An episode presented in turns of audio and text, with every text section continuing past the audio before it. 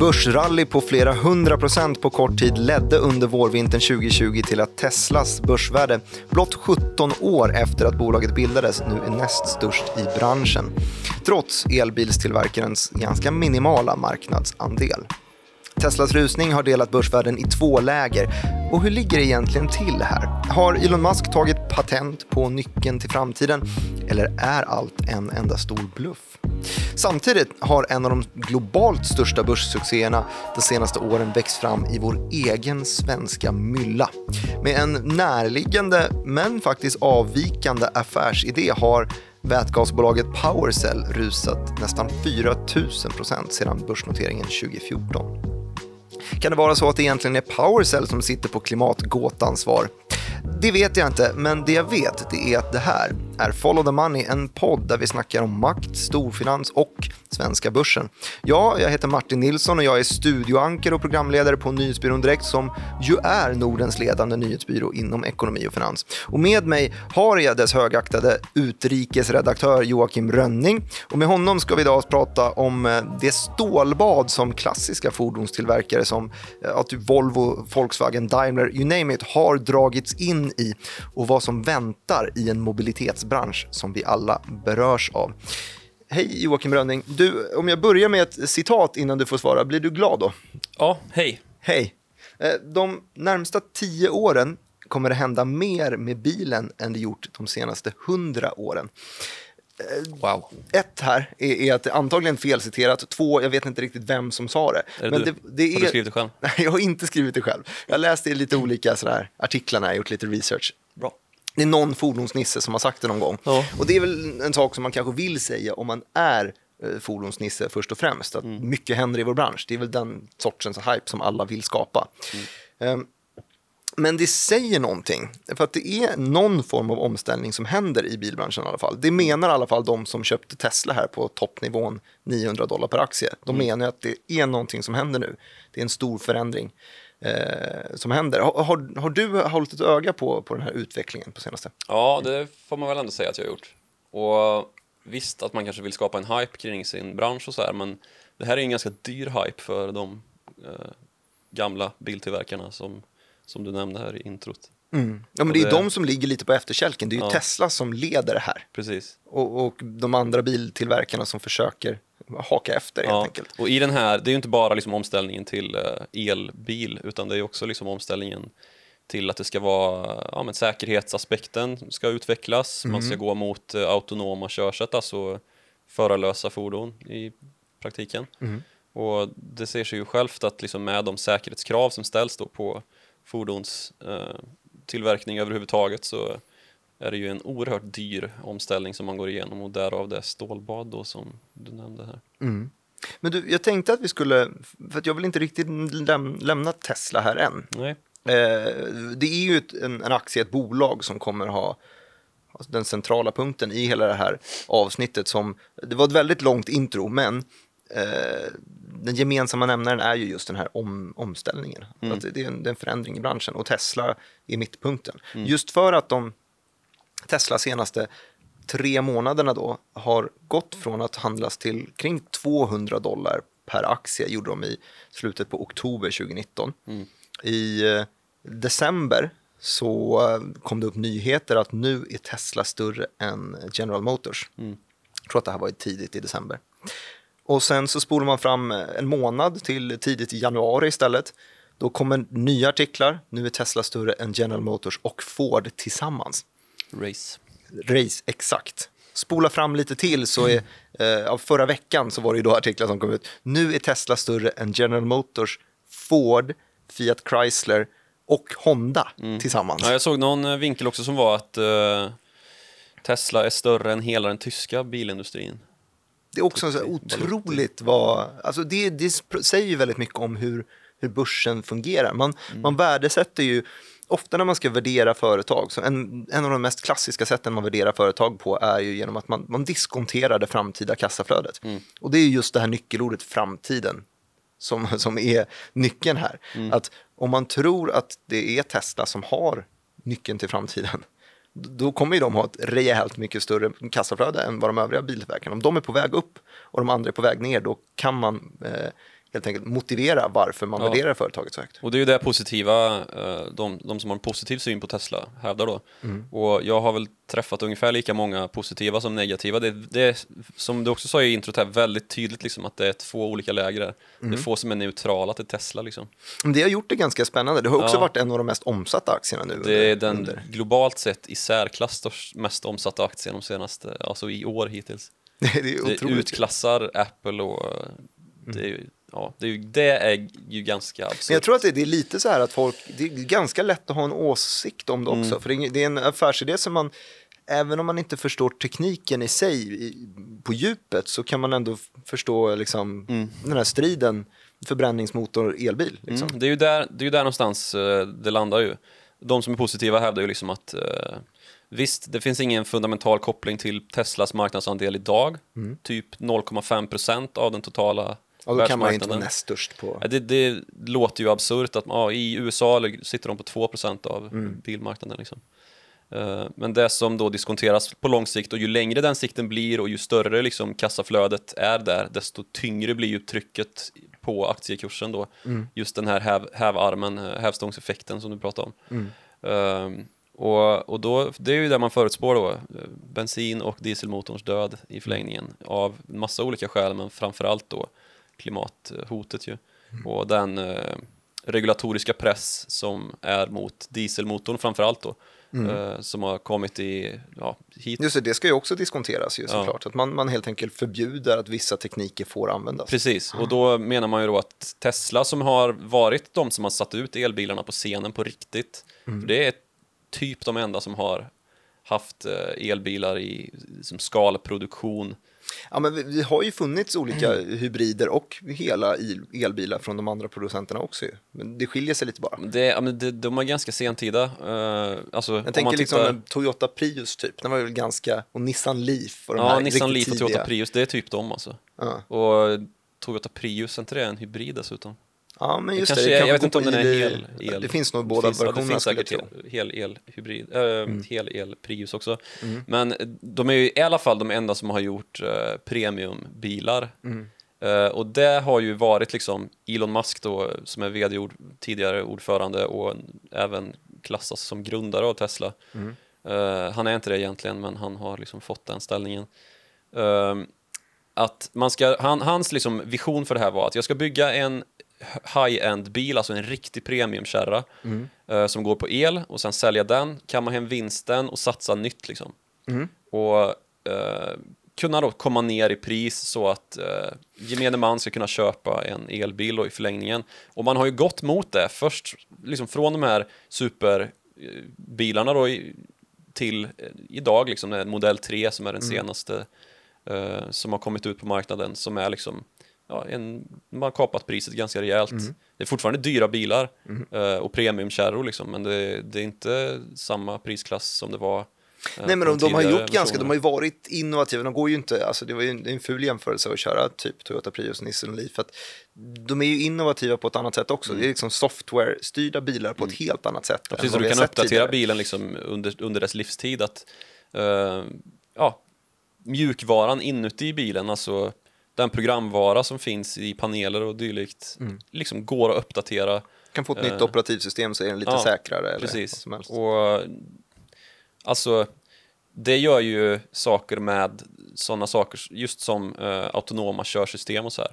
Att man ska kunna köra den här autopilot-funktionen som är liksom nyuppdaterad och har liksom ett verkligen high-end mjukvara i sig då, liksom, som har den senaste tillgången till all liksom, data som behövs för att det ska gå att kalla det för just premium över tid då, så att det inte är så att om du tänker liksom en 240 versus en 940 var ju liksom väldigt stor skillnad i prestanda på hur det såg ut inuti bilen. Det var ju ingenting digitalt i en 740. Har du haft liksom en 240 eller 740 eller 940? Jag är från Värmland, men det har jag inte haft. Jäklar, det är nästan som... Det är lite ovanligt. Nu har ju du aldrig varit utanför Stockholm i och för sig. Men... Nej, det är också sant. Jag har inte heller haft en 240. Nej. Önskar att jag hade. Kul. Du kanske kan köpa en. Ja, så småningom. För löneförhandla. Lycka till. Du, om jag...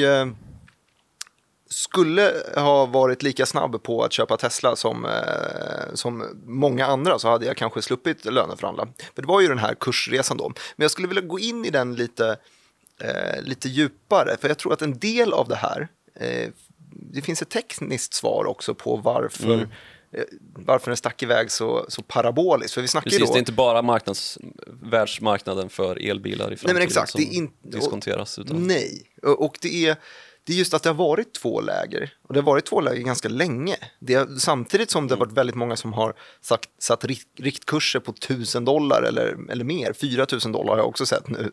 Vilket är ganska sjukt. Liksom 4 gånger högre än vad toppnoteringen var här nu. Så har det också varit lika många som har blankat den här aktien. Som har helt enkelt legat korta. Och det har beskrivits flera gånger i många olika artiklar här nu om att det här är en tvättäkta short squeeze. Alltså en riktig... Det har klämt ut helt enkelt det sista här som har skapat den här extra sista paraboliska uppgången som vi såg senaste dagarna. Short squeeze... Jag såg att Johanna på vår fondredaktion myntade begreppet kortklämman. Jag vet inte om det är... Men jag tycker vi inför det. Eller hur? Jag tycker det är ett skitmysigt begrepp också. Kortklämman istället för short squeeze. Och kortklämman, helt enkelt, man fastnar där i kortpositionen. För att den praktiska bakgrunden, är det rimligt att gå igenom den? Ja, det tycker jag nog. Ja, just i Tesla-fallet så är det ju intressant. För Tesla har ju varit oerhört högt blankad. Ja, och det går ju till så när man går kort i en aktie. Det är ju då man, motsatsen till lång helt enkelt. Man satsar på att den här ska tappa i värde. Och hur går det till rent praktiskt? Jo, man lånar en aktie. Säg att du lånar Tesla-aktier, men så fort du får lånet i handen så säljer du den till marknadspris. Och så hoppas du att kursen ska gå ner så att du kan köpa tillbaka dem till ett billigare pris och sen betala tillbaka lånet och sen ha lite pengar kvar i fickan. Och det funkar ju då så länge som kursen faller så får du den här lilla mellanskillnaden när du köper tillbaka dem och ger tillbaka lånet. Men gör du samma sak men kursen stiger, du kortar aktien, du lånar aktierna, du säljer dem på marknaden men kursen stiger och den stiger brant. Vid en punkt så måste du ju förr eller senare köpa tillbaka aktierna som du har sålt och ge tillbaka till lånet. Men har du inte gjort det och kursen stiger brant så kommer ju din kreditvärdighet på tal här. För att personen som har lånat ut aktierna till dig börjar bli orolig om de märker att personen kanske inte kan betala tillbaka de här Tesla-aktierna som jag lånade ut. Och då kan man förr eller senare, beroende på hur högt den här kursen går, så kan man tvingas att sälja. För att då den här lånutgivaren helt enkelt inte tror att du har kreditvärdighet för att ligga kort i den här aktien länge. Man tror inte att du har möjlighet att köpa tillbaka de här aktierna till den här nya högre nivån. Och när man då tvingas till en kortförsäljning så tvingas till att täcka sin kortposition, tvingas helt enkelt köpa aktier på marknaden för att betala tillbaka det här lånet. Då allt annat lika så tvångsköper man ju helt enkelt i aktien och då stiger ju aktien. Och är det så att en position måste tvångstäcka sin kortposition så är det ju en risk att det här triggar igång ännu mer. För då trycker man ju upp kursen och då kanske nästa person triggas igång och då kanske nästa kortposition triggas igång. Och då får man den här paraboliska, då ser vi liksom i det här fallet 20% på en dag i en aktie som redan har stigit 30-40% under de senaste 2-3 dagarna. Liksom. Då får man sådana där extrema uppgångar som följs också av extrema nedgångar ska sägas. För Tesla var uppe, pikade över $900 per aktie, kom ner igen till 750 när vi spelar in så ligger den på 765 typ. Ja, det är ändå en ganska fet rörelse däremellan också. Ja. Det är många procent däremellan. Ja. Men det är i alla fall det liksom, den praktiska. Jag vet inte hur väl förklarat det där var. Men det var väl ganska bra tycker jag. Tack så mycket. Varsågod. Det var kortklämman helt enkelt. Det finns ju en liknande kortklämma som har, eller den var ännu värre. Du ska alltid komma och bräcka mig. Ja. Nu har jag berättat om Tesla som jag ska inte gå in så djupt som du gjorde, för det var bra. Men sen så finns det ju liksom faktorer då som kan göra att den här short squeeze eller kortklämman blir värre än vad den blir vanligtvis. Liksom. Och en sån grej hände ju med Volkswagen vid finanskrisen förra gången. 2008. Var det en rejäl kortklämma så? Eller? Ja, det var det. Och där kan man säga var en konsekvens av en ägarstrid inuti bolaget samtidigt då som det var väldigt mycket. Men det är ju ofta så när det liksom inte följer fundamentan på samma sätt utan det är någonting annat som är där och pockar på uppmärksamheten i aktiekursen. Precis. Det är då man kan hamna riktigt snett i positionerna. Och det som hände med Tesla egentligen var ju att det visades svarta siffror lite oväntat i tredje kvartalet. Mm. När det redovisades och att aktien... De överraskade på uppsidan samtidigt som... Ja, precis. Och så följde det ganska mycket positiva nyheter. Mm. Först och främst så var det ju att man öppnade fabriken i Kina utanför Shanghai. Mm. Som uppfattades väldigt positivt av marknaden då. För det var ju varit liksom ett frågetecken. Kommer de ro i hamn det här? Mm. Och hur kommer det gå med kinesiska myndigheter, ett amerikanskt bolag, handelskrig och dylikt. Mm. Handelskriget fick ju någon typ av preliminär lösning ju. Lösningar är väl egentligen inte, men det här fas 1-avtalet som tecknades. Ja men exakt, det var i alla fall en positiv vind i det hela. Ja precis, och lite lättnad då. Sen så kom ju därefter också besked om att man sätter upp en fabrik i Tyskland. Mm. På tal om att Tesla har blivit till börsvärdet större än alla tyska biltillverkare. Mm. Vilket ju också tolkades som en väldigt positiv nyhet. Så här att Tyskland då som är... ja, men det är väl i grund och botten så här, där väldigt mycket... All typ av verkstadsindustri har sin vagga liksom. Mm. Och då att Tysklands satsning på Tesla och att man upplät mark och att det var liksom ett väldigt högt signalvärde positivt då för vart Tesla på vägen. Ett erkännande att de har plats i... Kvalitetsstämpel liksom. Exakt, det är ju industrins och därav har det ju liksom... Det har ju bara fortsatt rusa ju. Så vi får väl se om... Jag sa nu att den Volkswagen Infinity Squeezen var... Infinity squeezen. Svår att bräcka, men den oändliga här... kortklämman. Ja, vi får se om den här kortklämman är slut eller om det kommer fortsätta.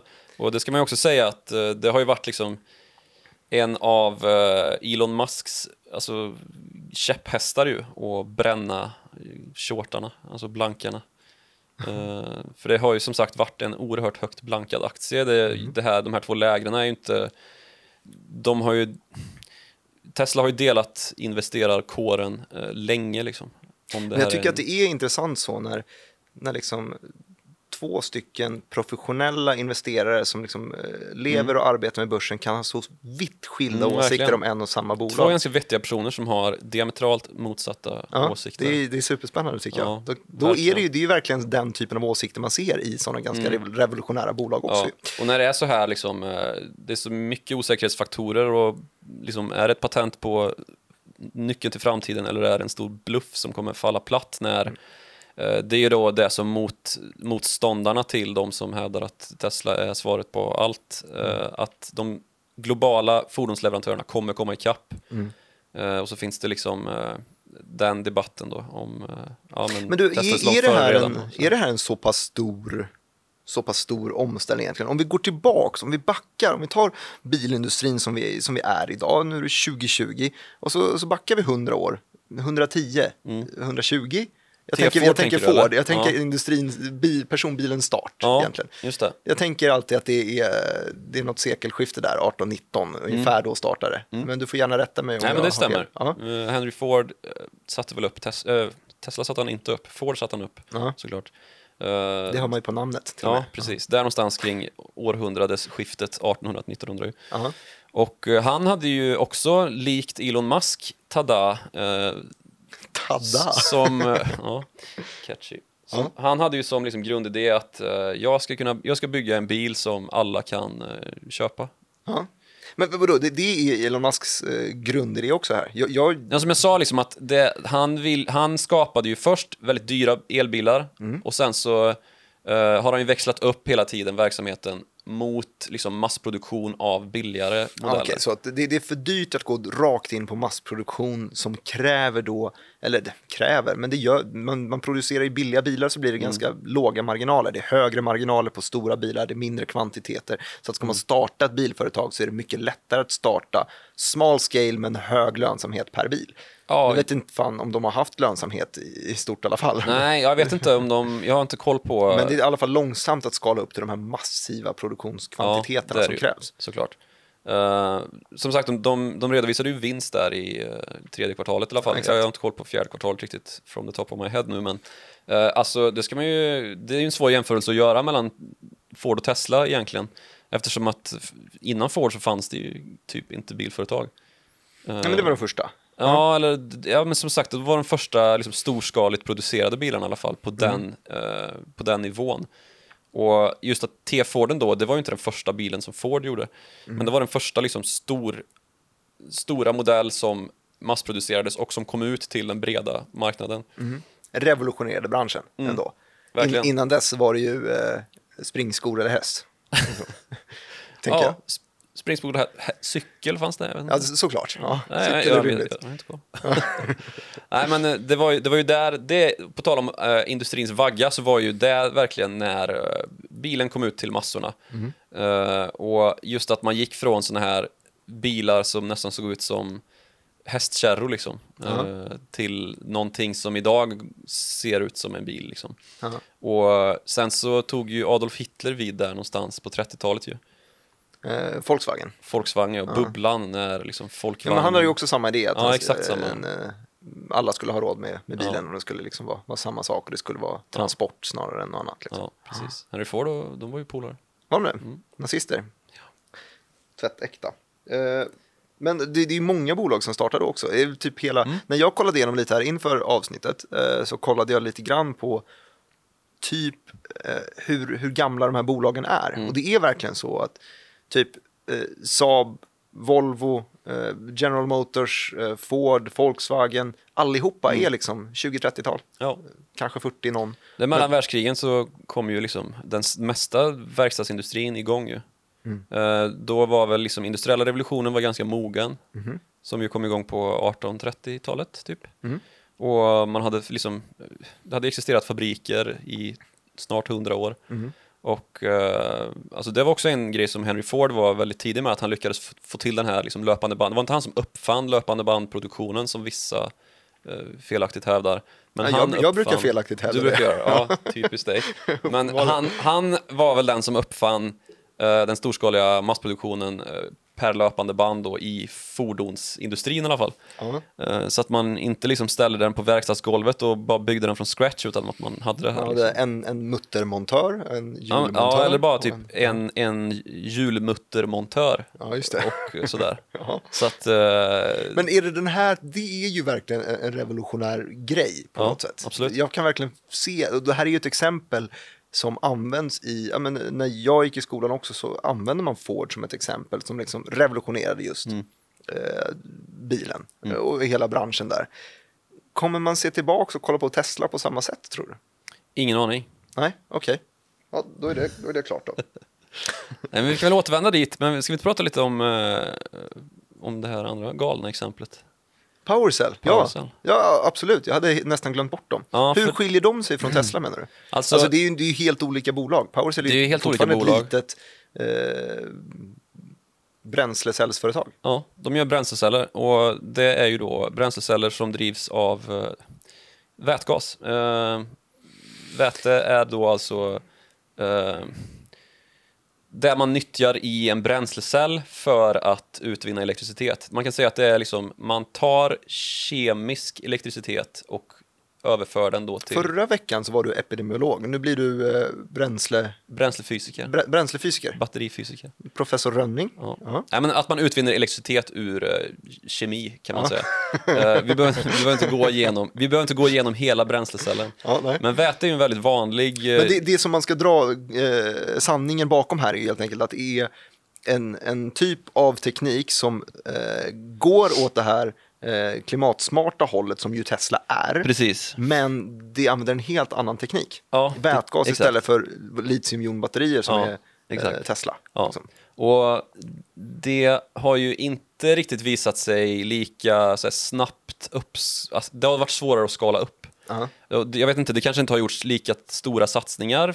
Alltså det kanske inte finns någon jämförbar aktör då, som Tesla, som har liksom skridit till verket verkligen med elbilen då, och batteridrift för bilar.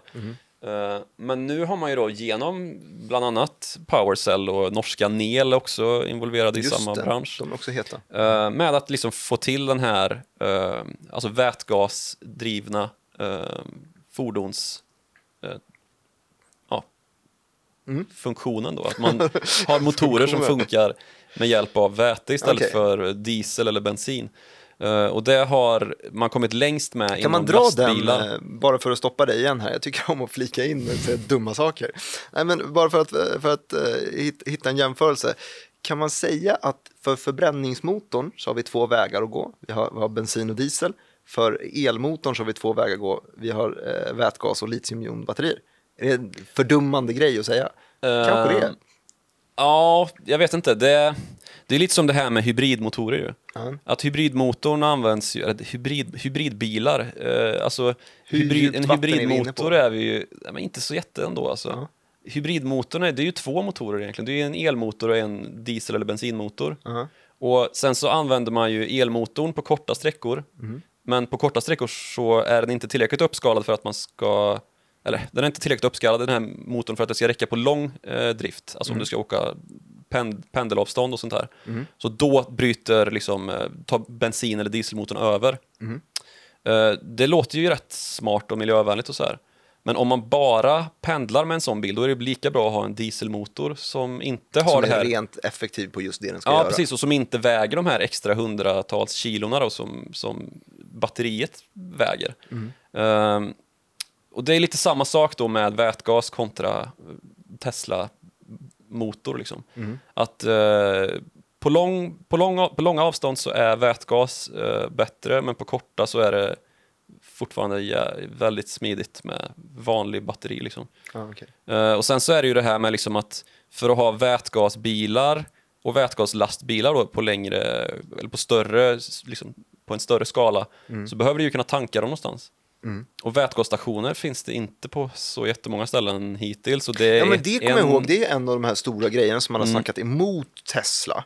Att när man har typ haft den här, för jag tror att det är därför folk har haft så stora åsikter om Tesla just också, att man har haft den här diskussionen kring matbordet med farsan eller morsan eller brorsan eller någon som man tycker om eller inte tycker om elbilar kommer vara framtiden. Och då är alltid motargumentet att jag kommer inte köpa någon elbil nu, det finns ingen... Det finns inget smidigt sätt att tanka den på. Det finns ingen sladd. Fett jobbigt, tänker man. Och det tar jättelång tid att tanka. Det där har ju skalats upp betydligt liksom snabbare än vad det har gjort för vätgas. Det finns inte många vätgasstationer som du kan tanka på idag. Liksom. Nej. Men laddstolpar finns ju. Laddstolpar finns ju överallt det är idag. Ju om vi ska ha lite börsfokus. Nu snackar vi ett väldigt urbant perspektiv, ska vi säga. Men det är inte Värmland. Ja, det är nog inte Nordvärmland i alla fall. Nej. Det driver inte runt en massa Teslor där uppe. Utan det är ju här inne i Stockholm centrum. Men så lite väster om Nordvärmland så finns det ju däremot laddstolpar överallt. Det gör det definitivt. För Norge har ju gått loss fullständigt på Tesla. Mm. Det är ju största... Alltså, sett till marknadsandel så är ju Norge i särklass störst på Tesla. Och det har ju att göra med liksom, statliga incitamentsprogram. Att man har gett skattereduktioner och så här på att köpa elbil. Och liknande då hur man har gjort på hybridbilar i Sverige, vilket man kanske kan ifrågasätta då, givet det jag sa om tyngd och så här, om man använder det som pendlingsbil. Det funkar jättebra om man kör in i stan kanske, men inte lika bra om man ska pendla till... Men det jag tänkte koppla det till i alla fall, laddstolparna, det är, jag vill trycka in lite kakor i det här. Där har vi Garo till exempel. Just det, som är smart. Laddstolpes tillverkare, I guess. Om man nu vill ha en liten sån koppling. Men i övrigt kan vi snacka lite. Vi har haft väldigt mycket Tesla och nu lite Powercell-fokus. Och det blir ju det när man pratar om... Kan jag bara få sluta cirkeln om Powercell? Det kan du verkligen få göra. Tack. Uh-huh. Att Powercell då har den här vätgastekniken som nu har liksom skalats upp i någon mån och att man har lyckats få en ganska tunga kontrakt och aktien har rusat med nästan 4 000%. Den är alltså... Om du köpte för 10 spänn så har du... Ja. Men jag kommer ihåg introduktionen, 6,80 var den på Powercell. Jag var nära har du koll på vad den ligger på nu eller? Nej. Inte. 4 000% högre. Ja. Sitter du i din finansväst och kommenterar det? Ja, det är snyggt. Nej, men så här, om man hade... alltså det här är ju inte heller helt fundamentalt frånkopplat. Givet det att man har tagit rätt feta kontrakt. Man har bland annat tagit ett kontrakt med Bosch som ju är en oerhört stor spelare i fordonsbranschen. Tillverkar väldigt mycket komponenter. Och nu har jag inte exakt koll på vad det liksom kontraktet bar med sig. Men det skickar ju också signalvärde. Ungefär som när Tysklands regering går in och sponsrar Tesla med lite så här Marco vitsordar så blir det ju positiva signaler från där och liksom att ett så stort bolag som Bosch går in och satsar på det här. Mm. Och det är alltså Powercell är ett gammalt Volvo-bolag. Ja, exakt. Det kommer det en utbrytning från Volvo Cars som jag inte missminner. Mycket som bryts ut därifrån. Ja. Autoliv och sen Veoneer som också är den här. Och allting började med SKF. Är det så? Mm. Kullagarna, det är grunden till allt. Japp. Ja, fick väl lite industrihistoria också. Ja. Men det man har pratat om då, det här med att man har problem med att det finns inte tankstationer för vätgas ens för de här lastbilarna då, som ju är för stora. Det skulle behövas ett batteri som är typ lika tungt som lastbilen för att det skulle kunna liksom driva på i de här 600 kilometerna som behövs för att det ska vara ett liksom, rimligt alternativ. Långhål, långtradare liksom. Mm. Så har det pratats då om att man ska sätta upp liksom rutter som mot, alltså att det längs vissa huvudleder och motorvägar ska finnas en täckning på hyfsat kort sikt då, att man ska kunna därifrån börja skala upp. Men vägen till en vätgasbil, personbil, verkar vara ganska lång. Aha. Och här måste man ju anta göra något form av beslut, för det blir ju lite av ett något form av naturligt monopol i alla fall, någon form av naturlig tröskel blir det ju när en stat kommer in och ska bestämma vilken teknik ska vi satsa på här. Mm. Ska vi satsa på vätgasspåret och se till att vi kan få upp sådana laddstolpar överallt så att vi får täckning överallt, så att vi får täckning i Nordvärmland och ännu längre upp norrut i Sverige. Man kan köra sin Tesla i Torsby. Ja men exakt, för det måste ju bli så att man kan köra sin Tesla i Torsby, annars kommer det ju inte funka i längden i alla fall. Mm. Det måste ju finnas den grejen, annars kommer det är det som bensinbilar har jäkligt bra just nu, och diesel för den delen. Mm. Och det måste ju bli något vägskäl däremellan. Då är frågan om när den grejen kommer. Ja, och man kan satsa på båda och liksom att...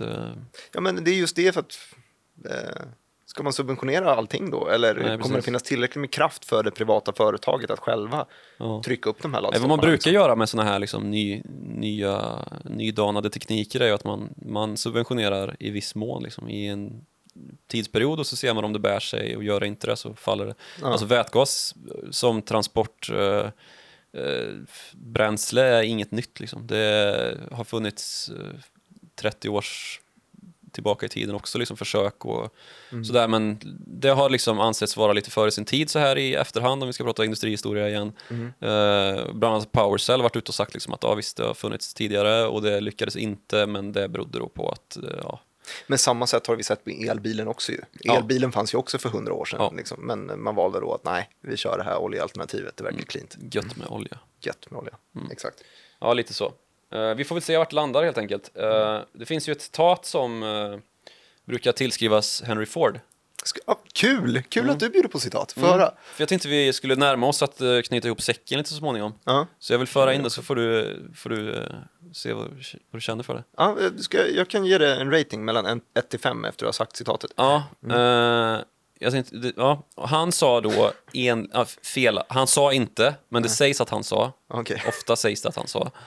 Att när han då uppfann bilen, vilket väl är i sig liksom ett tveksamt påstående, men han sa då att när jag uppfann bilen, om jag hade gått till marknaden då och frågat vad vill ni ha för att er transport ska förbättras, så hade marknaden sagt en snabbare häst.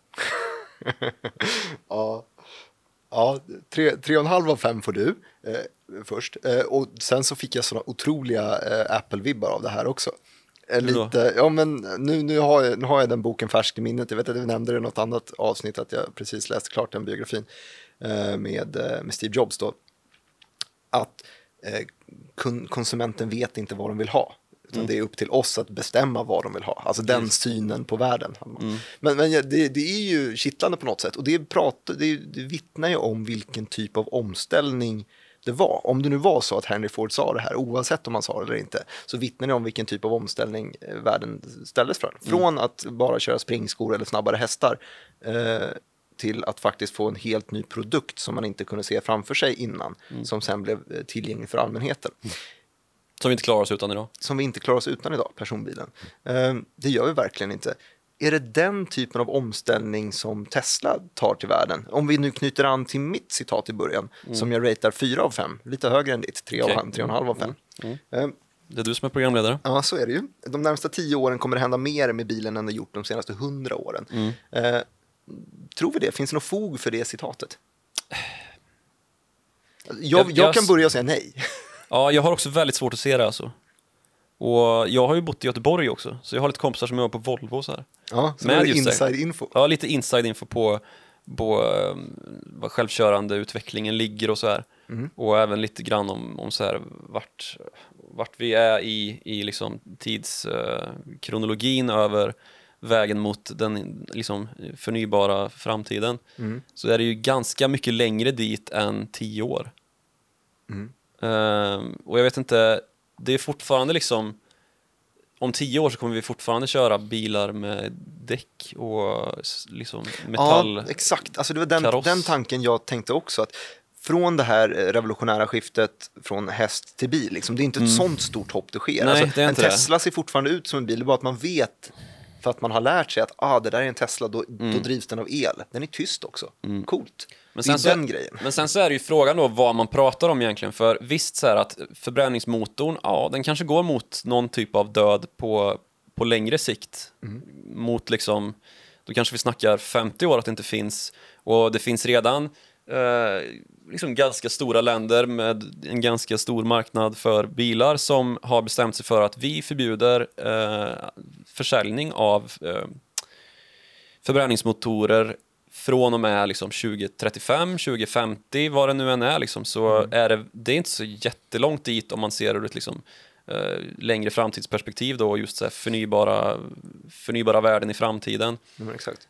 Sen så är det väl frågan liksom, om det här citatet anspelar på, i så fall så är det ju ett 2 av 5 citat, om det är så här att marknaden för biltillverkare kommer se väldigt annorlunda ut. Det ser vi ju redan liksom, att det är fusioner och sammanslagningar och liksom att man separerar ungefär som Powercell, man separerar ut utvecklingsenheter och sen slår ihop igen och liksom samsas om de här utvecklingsprojekten. Mm. Alltså jag vet inte hur många gånger de senaste... Jag tolkar det som att folk är nervösa över vad de är i utvecklingen. Att Tesla är så långt dels det, men också att det bär ju vittnesmål om hur oerhört dyr den här omställningen är. Mm. Alltså när liksom biltillverkare som har varit de liksom mest rivaliserande av konkurrenter plötsligt ska samsas och bygga samma plattform för... Vilka tänker du på? Ja, men till exempel att Renault har gått in i ett partnerskap med PSA. Mm. Det är ju Peugeot, Citroën och Opel-ägaren, och det är ju helt liksom överförbar priskategori som Renaults egna liksom... Mm. Nej, vänta nu sa jag fel. Fiat Chrysler och PSA. Slopa Renault. Ja.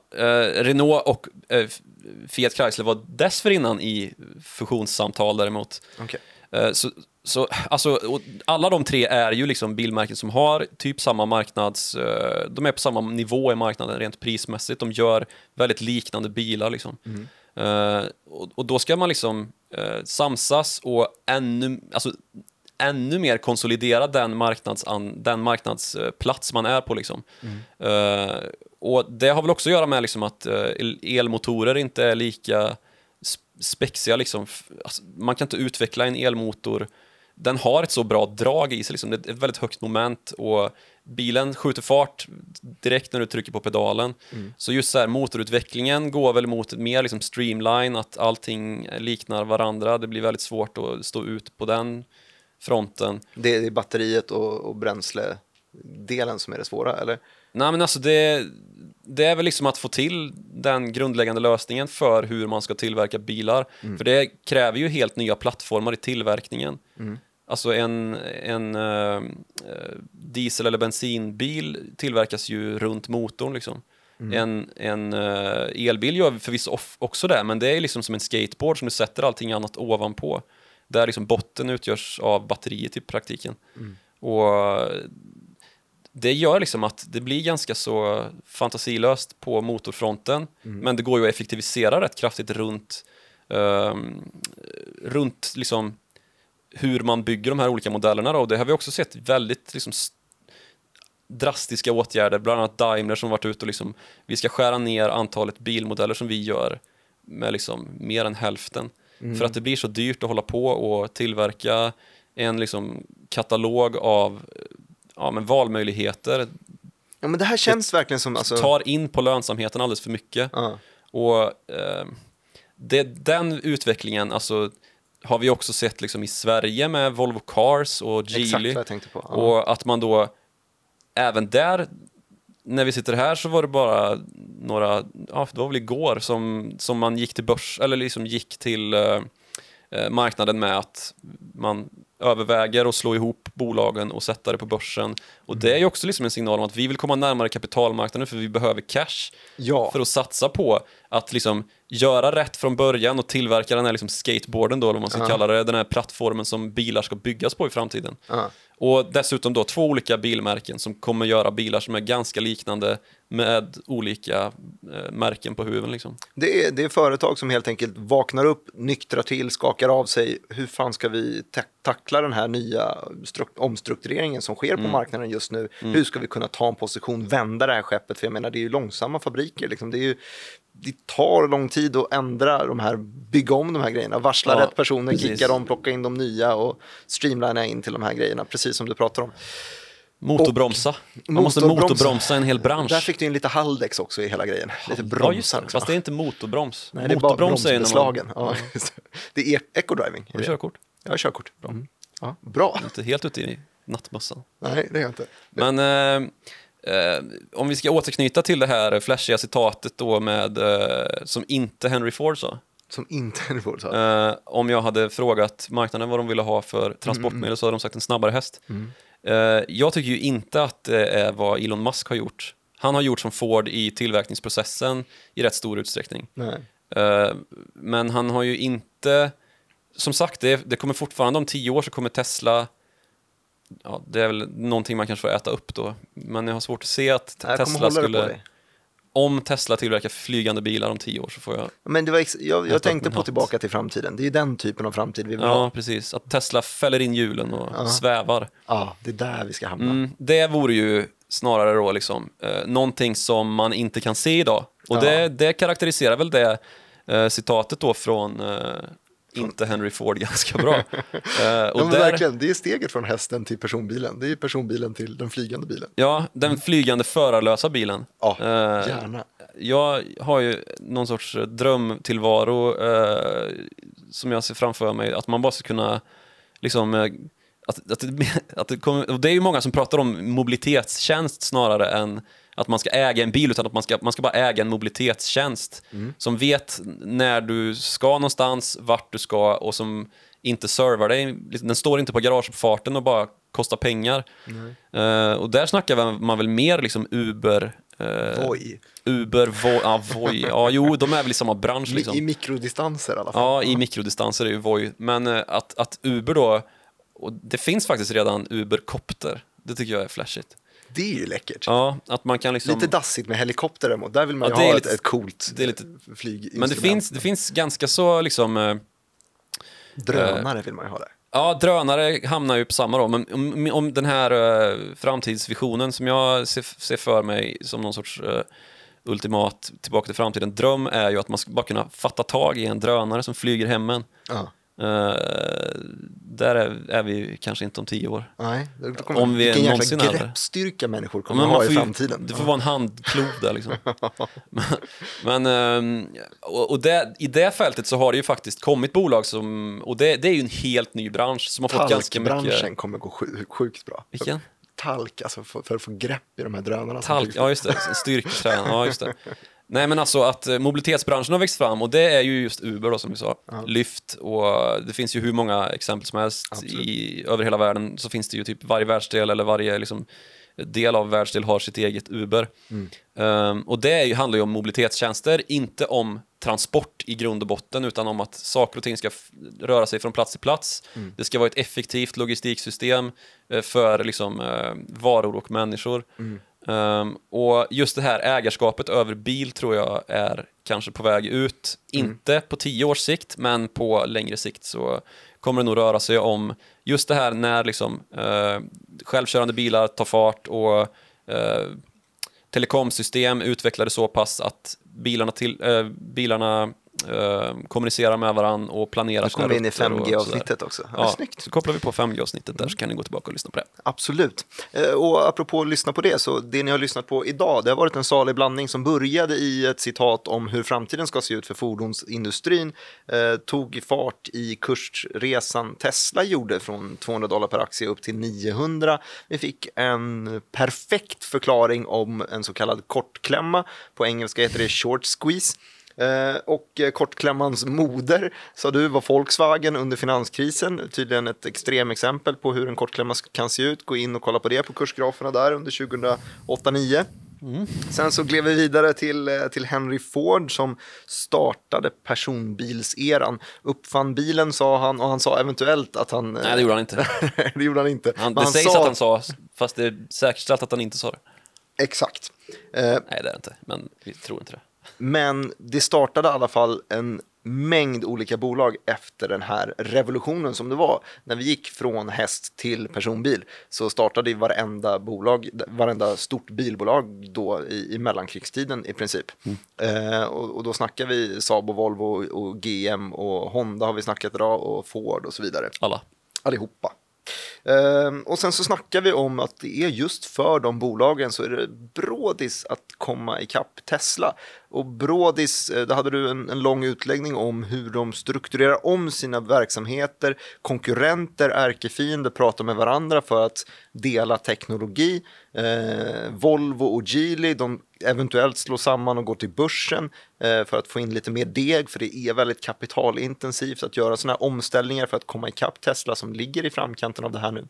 Vi snackade också en stor drös om Powercell blev det. Ett litet bolag i jämförelse med Tesla, framförallt nu jämfört med för 3 månader sedan. Då var de ännu lite närmare varandra, men nu är det stor skillnad på dem i börsvärdesmässigt. Powercell, de har samma del av den klimatfina sidan av det hela, de är påkopplade till elmotorn, men de drivs av vätgas i sina bränsleceller istället för om det är litium som används i Tesla. Okej. Det var nästan en klockren sammanfattning av vad vi har pratat om i alla fall. Och vi har snackat om Uberkopter och drönare och greppstyrka. Som eventuellt finns på Manhattan, Uberkopter. Ah, då är det du och jag får semestra där. Det är det vi ska göra i sommar sen. Du får Nyhetsbyrån Direkt kliva in och köpa en liten biljett till oss. Så en liten Uberkopterbiljett. Studieresa. Så att vi kan prata om saker vi faktiskt vet. Mm, just det. Ja. Lite svajigt där på hybridteknologi. Så, men jag tycker ändå det håller. Ja, men det gör det. Och det som håller, det är framförallt att ni tittar och klickar tumme upp där det går och tittar på, ja verkligen, lyssnar också. Titta, det säger jag för att det här sänds ju både på YouTube och sen så lyssna, det kan man göra via alla världens olika podcastappar. Vi finns nästan överallt just nu. För att nämna en eller två så kan vi säga Spotify och Acast och Podcaster-appen som finns på din iPhone. Jag får tacka så mycket för att ni hängde med oss den här onsdagen. Ha det fint. Hej.